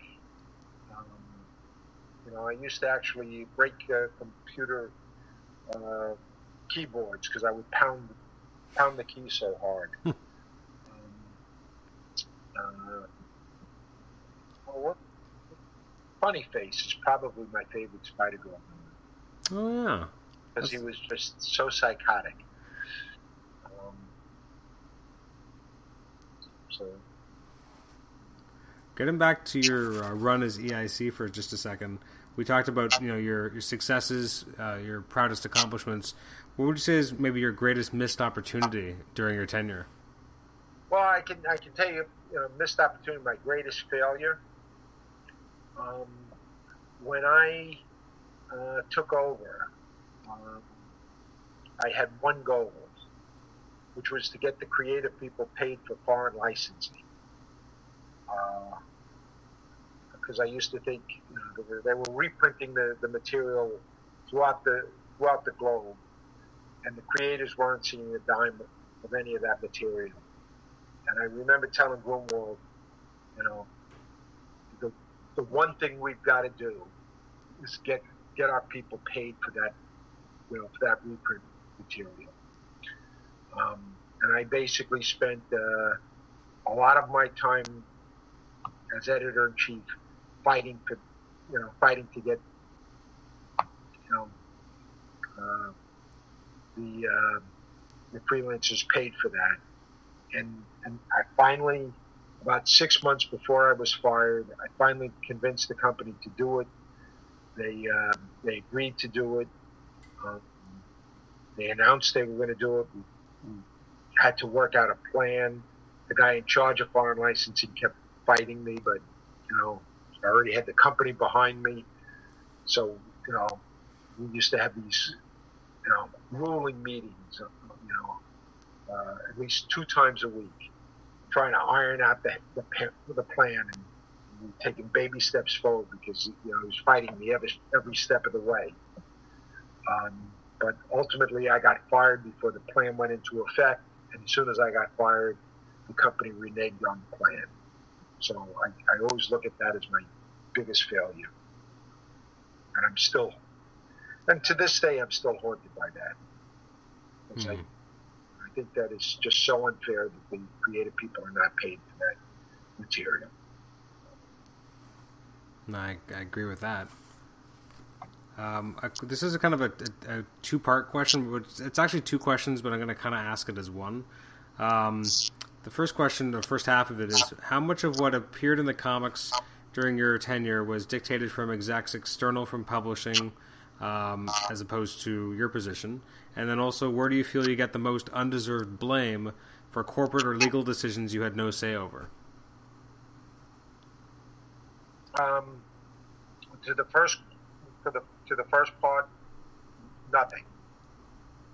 Uh, no one on any, you know, no one from any other floor ever came down and said, you know, we need this, or, or we want this. So, um, you know, every every once in a while they, you know, come up with some stupid idea, and, and we would, always, you know, I'd always manage to shut it down before it got anywhere near editorial. Um, so, you know, corporate never had anything to do with the material. Um, and you know what old, you know, I, uh, and, and this is going to sound silly, but you know, it's been so many years. You know, I don't remember what people would, would you know, complain about um, or point, you know, you know, you know, blame me for. I, you know, I, I, I, I know that back in the day, I'd go to conventions, and somebody would stand up and say, you know, how come everybody's leaving Marvel? And I'd say, what do you mean people are leaving Marvel? And then they would rattle off like five or six creators who, had left Marvel, and then and I'd say, um, all of those guys are back now. You know, they're, they're you know they're back now. They, they left it at a certain point, but they're they're all back now. So, you know, I, I and I I can't explain what happened. I know every once in a while people would come up to me and say, you know, I, I can't believe you guys, you know, screwed Steve Ditko and he left, you know, he left Spider Man and, and I and why did that happen? I'd say, I, I don't know. I was in high school at the time. you know? And I'd say, but, but Steve is back working for us. You know, I, I know Steve is back working for us. You know, he's sitting in my office yesterday. So he's, he's back on. You know, Steve is back working for us. Um, but I don't know, you know, I don't know why he left Spider Man. I don't know why he left Doctor Strange. I, you know, and I, you know, and I've spoken to Stan, and Stan doesn't remember. I don't even know if Stan ever was aware of it, why.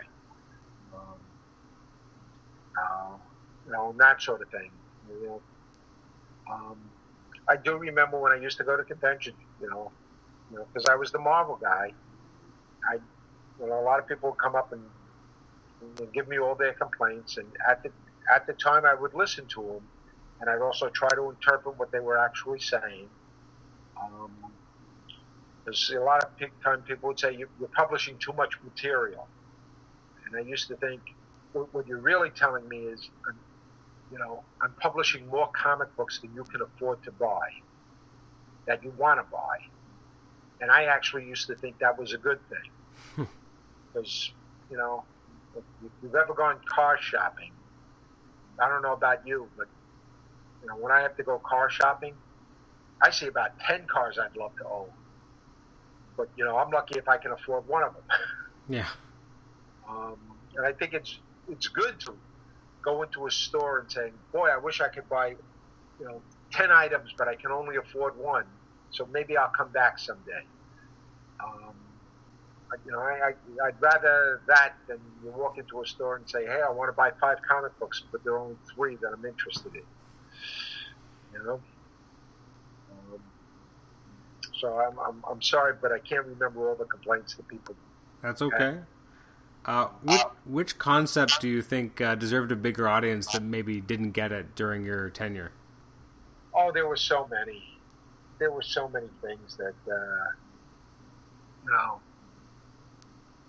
you know, sometimes a comic book wasn't selling, and Gruenwald and I would sit down, we we read, you know, a bunch of issues, and you know, and you could look at it and you could say, okay, it's obvious why this comic book isn't selling. Um, and then we could go in and we could talk to the editor, and the editor would talk to his creative team, and, and you'd see results. Um, but every once in a while, Goonie and I would sit down and say, "Man, this is this is one terrific comic book, and it's just not selling. Um, it's just not for some reason, you know, just is not hitting the audience. It's just not working, and uh, you know, sometimes it would just kind of break our hearts. You know, those were always the most painful thing when you go into an editor and saying, you know, I'm sorry, I, I just don't have any ideas for you. What, what you guys are doing is terrific. You know, we, we, we have no bits of wisdom to throw at you. I, you know, I think you just hang in there as long as you can, and you know, and, you know, we'll try to keep it the book as as alive as we can. But you know, at a certain point, it's just not gonna, you know, we're not gonna be able to keep on going. Is that what it felt like sometimes with Spider Girl? Because it survived so many rumors of cancellations, and you know it, it, survived a lot longer than maybe a lot of people would have thought. I mean, you guys were doing great books, and it, it, nothing about the book itself ever changed in terms of quality, but it was always perpetually on the bubble. Was it kind of like being on the other side of that? Well, sometimes, but you know, here's what happened to Spider Girl. Here's what routinely happened with Spider Girl. Um, with the direct market, sales only go down. They very rarely go up. Um, and that's, you know, you, you, you, talk to any retailer and he'll tell you how many copies he's going to order issue one and how much he's going to cut for issue two and how much he's going to cut for issue three and, and, and that sort of thing. So sales only go down. Back in the day, it would take approximately a year or sometimes a year and a half before the direct market could react to the sales of a comic. G.I. Joe, the first year and a half, we could not give that comic book away to the direct market. And then, in the matter of after a year and a half, in the matter of three months, it went from our lowest selling title to our best to one of our best selling titles because suddenly the direct market realized that every every month they were selling out of GI Joe. Um, so that's a problem with the direct market. Now the sales departments know that sales only go down, so they do these sales project, projections where they would look at a title and they would say, okay, if it's selling this number in January, by June, we will be selling this number. And by September, we're going to start to lose money on this book. So we should cancel the book in July. And they would do these projections to cancel the book. And, you know, 99% of the titles followed, you know, followed that, you know, followed that you know that that, that pattern. The one exception was Spider Girl. Spider Girl numbers, you know, either stayed it was a straight line or it would be a, a straight curving up line.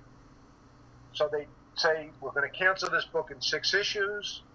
We got six more issues. We're going to tie it up. Okay, fine. We're going to tie it up in six issues. Now, most of the time, we're doing one or two issue stories. Um, so it didn't matter. You know, we're going along, we're going along, we're going to cancel it, we're going to cancel it. Get towards the end of the month, they look at the sales projections, they look at the actual numbers, they say, whoa, whoa, whoa, whoa wait a minute. Maybe we should do six more issues. Because it, it's still selling. And that's what kept happening to Spider Girl it just it just kept defying all the expectations. So it never actually, you know, yes, there were always rumors that it was going to be canceled because the projections said it, sh- you know, according to the, the standard patterns, it should be canceled. Except by the time we got there, the standard pad, patterns didn't didn't apply. Um, and then you know, and then at one point they did started to do reprint the, the Spider Girl stuff in these digest books. Yeah. And at the time they were reprinting it, Scholastic became our biggest customer, and uh, Spider Girl became Marvel's best-selling trade paperbacks. We were selling between 80 and 100,000 copies of, of each of those trade paperbacks. Wow. Wow. Yeah, so we were at one point Marvel's most profitable title. and yet almost always almost canceled. And yet almost always canceled. And eventually, the reason why they canceled Spider Girl is because they wanted to give Araña the name. And that's why they ultimately canceled Spider Girl. If they had not canceled, had not decided to give Spider Girl Araña's name, um, you know, if they decided not to give Araña Spider Girl's name and, needed the name, uh, and had just left us alone, you know, we probably would would still be would still be published today, and because the sales on everything else has fallen so so dramatically over the years, we'd probably be Marvel's one of Marvel's top selling titles today. Hmm. It's it's sadder too because the Arena or sorry the Anya um, Spider Girl didn't last very long. I think it was like eight issues. Yeah, I you know I, I said I, I was kind kind of annoyed by that. I said, listen, we lasted 13 years. You should at least last 13 issues. yeah. And uh, and that that got all sorts of great critical acclaim and everything else like that. It just didn't get the sales, and it's a shame because I you know I think they did a good good job on the comic. book. No, absolutely, I agree. Um, you had mentioned earlier about uh, Steve Ditko. Um, as a comic fan who, you know, is much younger, like, wh- what is Steve Ditko even like? Like, there's a lot of kind of myths around the man because he has almost no presence.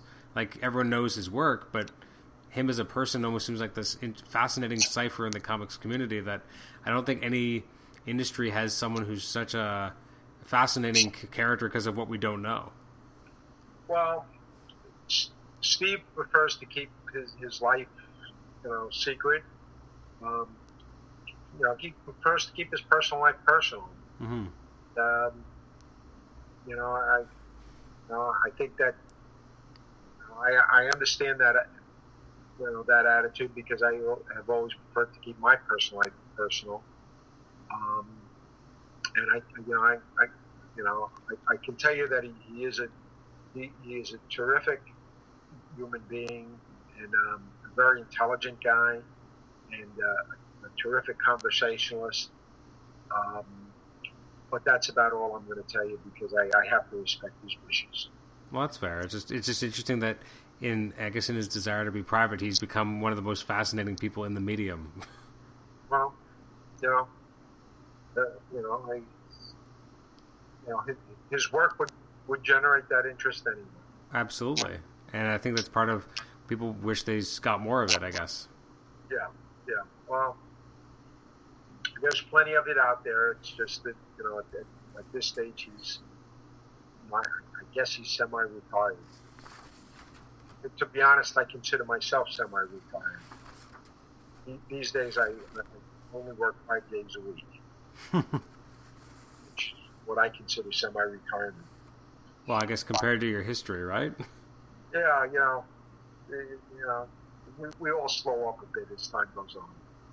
Um, here's a question from our for uh, from the Master Marvel Masterworks forum.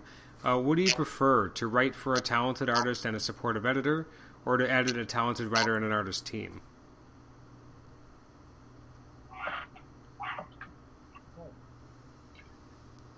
Well, you know, these days, I, you know, I think I, I prefer to write with a supportive editor um, and a talented artist. Uh, you know, if I, you know, if I was ever crazy enough to accept a staff job again, which I, you know, I think uh, you know, happily my days of, of being on staff are, are long over. Um, the only kind of job that I'd be interested would be a line editor Um, not not an executive editor, you know, not a you know group editor, certainly not an editor in chief again, or a publisher or anything else like that. But I I would love, you know, and, and, and did love editing um, because there was just such a you know such a magic to to the whole editing process, um, and and that you know that is something that I that I do miss. Um, you know, uh, I'm just glad no one no one would ever think to offer me that job again because they say you're, you're much too overqualified and would be afraid that you try to steal my job.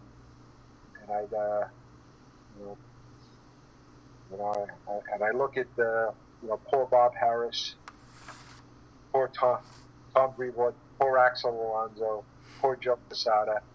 You know, they, yeah, I'm sorry, guys. I, I, I know what that job is. There's no way I'd want, want your jobs anymore. uh, I like I like sitting home. You know, you know, I like sitting home, and I like you know, the, I, I get to do a wide variety of material these days. Not a lot of comics anymore, you know, whenever I do get a chance to do a comic book story, it, it's still a lot of fun. Going back just for a second, um, when you did become editor in chief, are there certain things that you consciously tried to do differently than your predecessor? Yeah. Like anything in particular you'd like to mention, or? Well, I, you know, I thought that um, as as editor in chief, I thought my job was to look look towards the future, and um,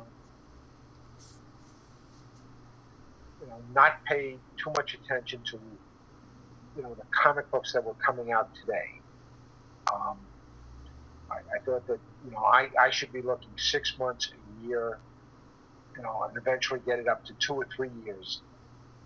You know, I, I should know, you know, right now it's uh, it's March two, 2015. That as editor in chief, I should know what, what Marvel is going to publish uh, March 2018. Um, and, and really know everything up until that. And, and be focused, you know, on, on building a, building a strong future. Um, and I decided that I was I was going to try to, as much as I could, detach myself from, you know, the, the day-to-day editing chores. I, I empowered my editors. I used to tell the editors, imagine if you were total, total control of, of, of this title. Well, guess what? You are. So it's up to you to figure out who you want to work on this book and how you want this book to go. Know, it's up to me to tell you what this book should be about, and then you have to, you know, reach that dream, you know, reach that goal. You know, I, wasn't going to be second guessing editors as you know, individual lines of dialogue or, or, anything else like that, or creative themes. And, and whenever uh, an artist would come, hey, I've got a great idea for, you know, for the next issue of my comic, and I'd say, good, talk to your editor. no, because I, you know, I didn't want to be, like I said, I didn't think I should be involved in, in, in that sort of day to day stuff.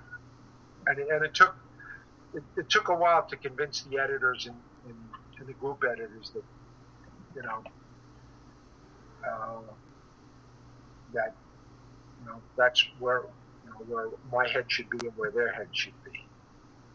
Now, occasionally, um, you know, guys would run into you know they'd slam into a, a wall and they'd come and say, "Listen, we're working on this story." and uh, you know we're not sure how it should end, and we'd sit there and discuss it, and, and I you know throw out ideas to them, and you know my attitude is you take the ideas, you don't take the ideas. You know it's up to you guys, because uh, you know every once in a while guys would run into plotting problems, and and they thought I could help them out with it. But you know,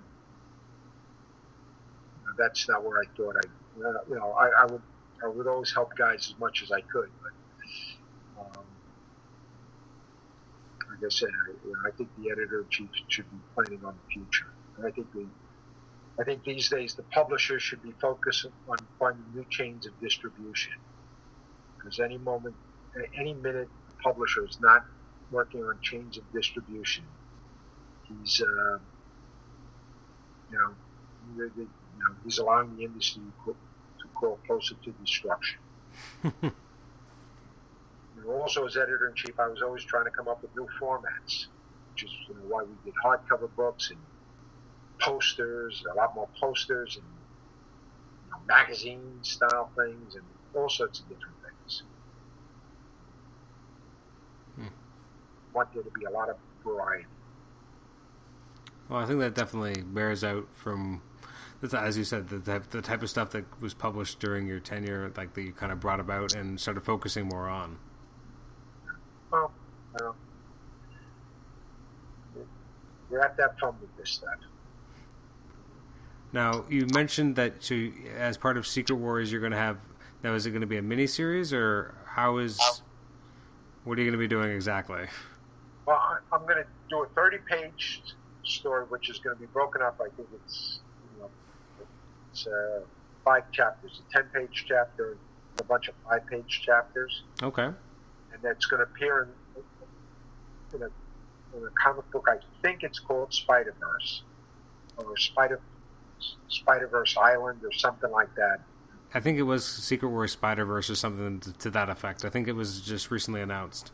Okay, yeah, I'm, I'm you know, I'm, I'm, still trying to, you know, you know, Ron and I are still hammering out the story, trying to trying to figure out how to do it and come up with five cliffhangers, well, four cliffhangers, um, and, and, try to figure out a, a way to twist without, you know, do our normal, you know, mm-hmm. hoo-ha action, you know, with a lot of personal angst and, you know, touch on the characters and make everything meaningful and and give you a lot of twists and turns and make it a real wild roller coaster for those 30 pages. And, uh, and because Ron and I are lunatics and never make life easy for ourselves, we're, you know, we're, we're, we're tossing ideas in and tossing them out just as fast. What um, what is it like writing Mayday, considering what's been going on with her th- during the Spider Verse storyline? Obviously, you wrote a short story there. I mean, obviously, a lot of changes happened in her life. What's that like, considering like you've written so much of the character's history, and then another writer's writing these kind of important things that have been happening recently, and now you're picking up the pieces. Yeah, it's a, you know it's an interesting challenge because you know Mayday is uh, she's got a real shock to the system. Her whole life has changed. Um, if there was, you know, I uh, you know, if there were to be a new Spider Girl series, it, it, would be it would be a real challenge to create the you know recreate the optimism and the fun of the old spring.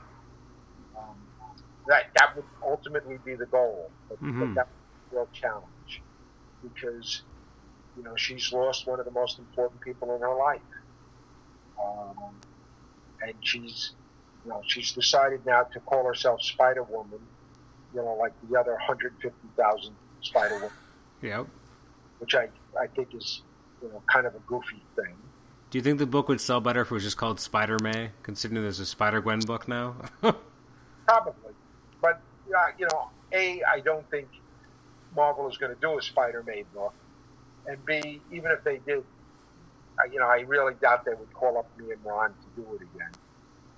Um, and you know, and I, you know, the kind of deep characterization and character subplots and you know, kind of character soap opera that Ron and I do. You know, I, I, that doesn't seem to be what's popular these days. Um, you know, and and, and to, you know, to me, you know, if I can't get deeply involved in a character, you know, I, I don't know if I, you know, if I'm all that interested in, in doing. Um, you know, I, I gotta, I gotta delve deep into mm-hmm. characterization. Well, I'm excited definitely to read that uh, that upcoming story. I mean, it sounds interesting, and it's just nice to see you and Ron working together. Whenever, wherever that might be, it's always nice to see. Well, well thank you. Ron, Ron, and I still really have a, a, grand old time for ourselves. You haven't uh, you haven't gotten sick of each other yet? Not yet. We we you know we have it on on our agenda, um, but we, we haven't gotten around to it yet. Uh, you know, we, uh, you know, it, it's a it's a weird thing because Ron and I, you know, you know, I have to assume we have as you know as great an ego as anybody else. Um, but you know, when we sit down to do a story, it's all about the story, and, you know, he throws in ideas, I throw in ideas, and we're not wedded to anything. And uh, really don't give a shit who you know who, who comes up with the ideas, and, it, and, and you know somehow or other the stories just come together, and you know, and you know at the end of it, I don't know if they're his ideas or mine, and I don't really care as long as it's a good story. You know, we've been lucky; we managed to do a, a bunch of what I think are good stories. Oh, absolutely. Well, Tom, thank you very much for uh, for taking time out today to uh, talk to us and uh, for answering our many questions. It's been a real pleasure. Thank you very much. Thank you. Okay.